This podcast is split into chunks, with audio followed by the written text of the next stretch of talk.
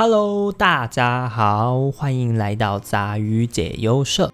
今天啊，想跟大家分享的内容是有关科技的部分。如果说大家在二零二一年最期待的三 C 部分，我想应该就是预计在十月登场的 iPhone 十三吧。所以本集的内容也会跟各位听众朋友分享一下，成于我对于 iPhone 十三的看法。那在开始之前，先跟各位听众朋友提醒一下，今天所分享有关 iPhone 十三的内容，都是经由外媒所透露出的消息，并非真实的内容。所以啊，成于我的看法基本上就是仅供参考而已哦。那话不多说，我们进入主题吧。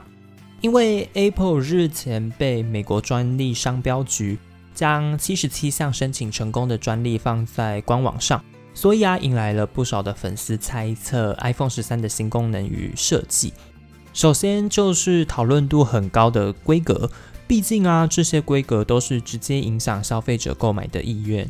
像是有些人可能会因为不同的规格有着不同的颜色、尺寸、相机模组等等的因素，而选择最接近自己使用用途的机种。根据苹果产品分析师郭明奇指出。iPhone 十三与 iPhone 十二一样，将会推出四种不同的规格，包括 iPhone 十三 mini、iPhone 十三、iPhone 十三 Pro 和 iPhone 十三 Pro Max。透露出的消息指出，虽然尺寸方面啊与目前 iPhone 十二系列并没有太大的差异，相机系统的变动啊也不大，不过主相机模组则会改为与 Google Pixel 5相近的平面设计。相机的部分，传闻 iPhone 十三针对自动对焦功能会有比较明显的升级，并表示所有四种 iPhone 十三的型号啊，都将配备升级后的超广角镜头，具有更大的一点八光圈，比 iPhone 十二的二点四光圈还要来得更大。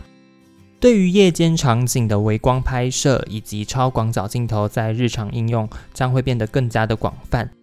iPhone 十三 Pro 和 iPhone 十三 Pro Max 配备的第三颗镜头啊，将为六十五 mm 的等效焦距二点二光圈的长焦镜头。另外，也有消息指出，iPhone 十三系列啊，也将加入人像录影的模式，可以在录影的同时啊，模拟前景深的效果，但是没有办法自定其他模式，仅能够用于人像录影的拍摄。其实从相机的部分啊，就感觉得出来，苹果在处理器的部分下了不少的功夫。这次 iPhone 十三的处理器为 Apple A 十五，采用的啊是台积电五纳米的制程。这个制程啊，台积电称为 N 五 P，是现有的五纳米制程的加强版，能够提供额外的效能提升以及降低功耗。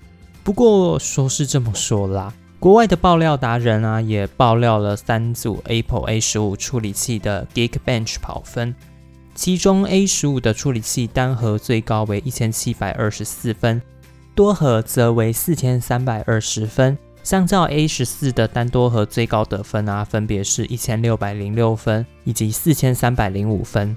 A 十五的单核分数啊，一千七百二十四，其实看似还 OK。但是多核的四千两百二十分啊，其实就有点低出预期了，因为算下来 A 十五的单核性能啊，仅提升了大概七趴左右，而多核性能啊，提升的更是不到一趴。另外，依据那位爆料达人的消息啊，A 十五处理器的功耗耗时八点五瓦，比 A 十四高出了一点五瓦。按照推测，A 十五的性能提升幅度应该远远不止这个数字，但也因为采用台积电五纳米制程，对比 A 十四，整体的效能其实还是有提升的空间。接着，我们来说说万众瞩目的荧幕吧。最新的消息指出，下一代 iPhone 十三系列将会导入一百二十赫兹更新率的荧幕，但不是全部的 iPhone 都支援一百二十赫兹的更新率。预期是 iPhone 十三 Pro、iPhone 十三 Pro Max 才会支援一百二十赫兹的更新率，iPhone 十三和 iPhone 十三 mini 则维持了六十赫兹的更新率。我想不少人听到只有 Pro 和 Pro Max 有一百二十赫兹更新率的时候，应该都蛮失望的吧？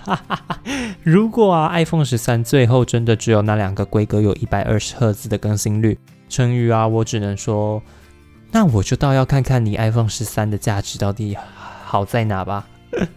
好啦，关于想法，我最后再来说。我们继续讨论 iPhone 十三的荧幕吧。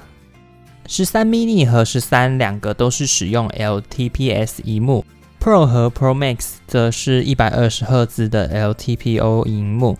两者最大的差异啊，就是 LTPO 的电荷迁移率更高，像素的反应呀也更快，在功耗的效能上面也比 LTPS 更低。如果 iPhone 十三 Pro 系列确定 LTPO 面板技术后，能够让手机的功耗下降五帕至十五帕左右，也能够让手机的续航力提升一小时待机的电量。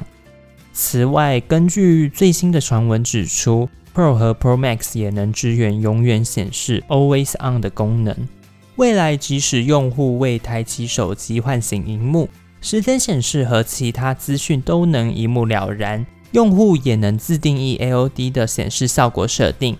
虽然这项功能在 Apple Watch Series 五和六就已经可以实现，甚至 Android 的手机啊，其实早就已经有加入息屏显示 Always One Display 的功能了。有传闻 iPhone 十三会有一款取消 Lightning 接口的无接口版本。若 iPhone 十三啊要取消充电接口，势必就要完全依赖 MagSafe 的无线充电。不过目前 MagSafe 还处于初阶的发展阶段。还需要克服充电过程发热所造成降低充电效率的问题，以及充电的稳定性、充电功率都必须达到一定的水准。自 iPhone 十推出后，iPhone 手机荧幕上那道刘海啊，就是一片嘘声。除了丑啊，很多使用者会讨厌刘海的原因，大概就是因为看影片的时候会被切到，又或者会挡到游戏游玩时的按键。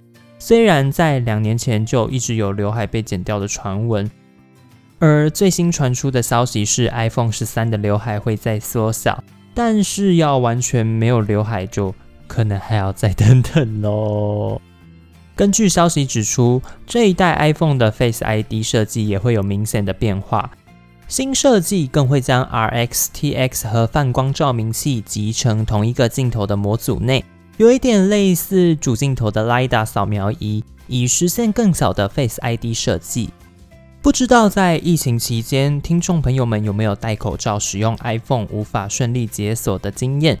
又或者听众朋友们是否用的习惯 Face ID 呢？